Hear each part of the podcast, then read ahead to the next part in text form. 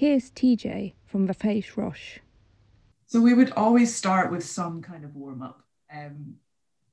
The three musicians in Alness, it was myself, Lisa Mulholland and Sarah Smith. And we all brought very different activities to the table, which was really great, and we learned a lot from each other, but some sort of warm-up, sometimes singing, sometimes moving.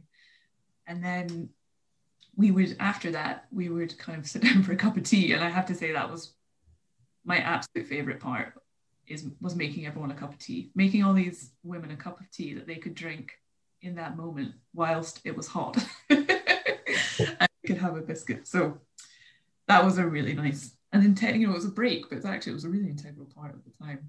And then, before the start of the project, we had a really great planning meeting, and Sarah actually suggested that we make mobiles week to week, and we add a crafting element to the lullaby project.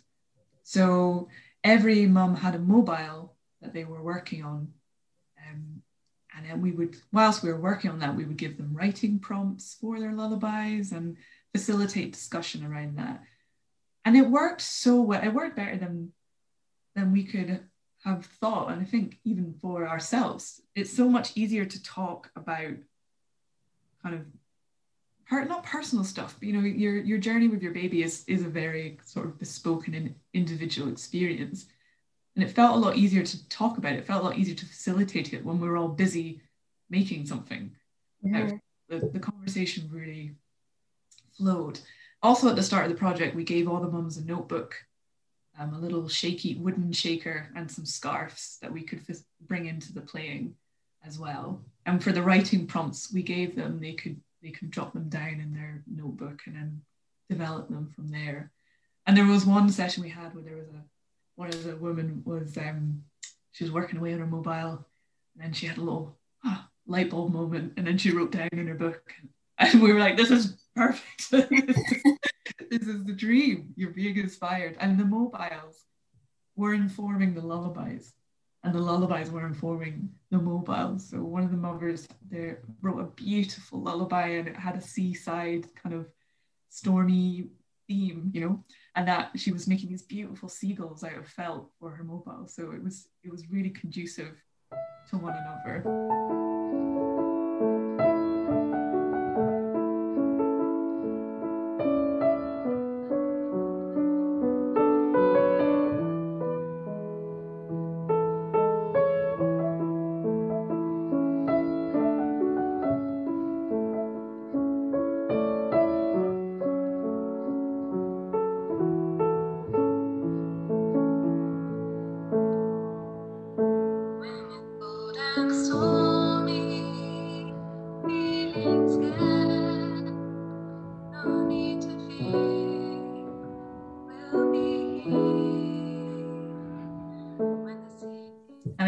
Musicians, we worry that they're not enjoying the process, or it might be overwhelming, or they don't want to sing, or they won't want to partake. And I think we get too much in our minds about it, and one of the great things that we learned from all the brilliant resources at Carnegie Hall, if you just ask someone who's working on a lullaby, how does it go?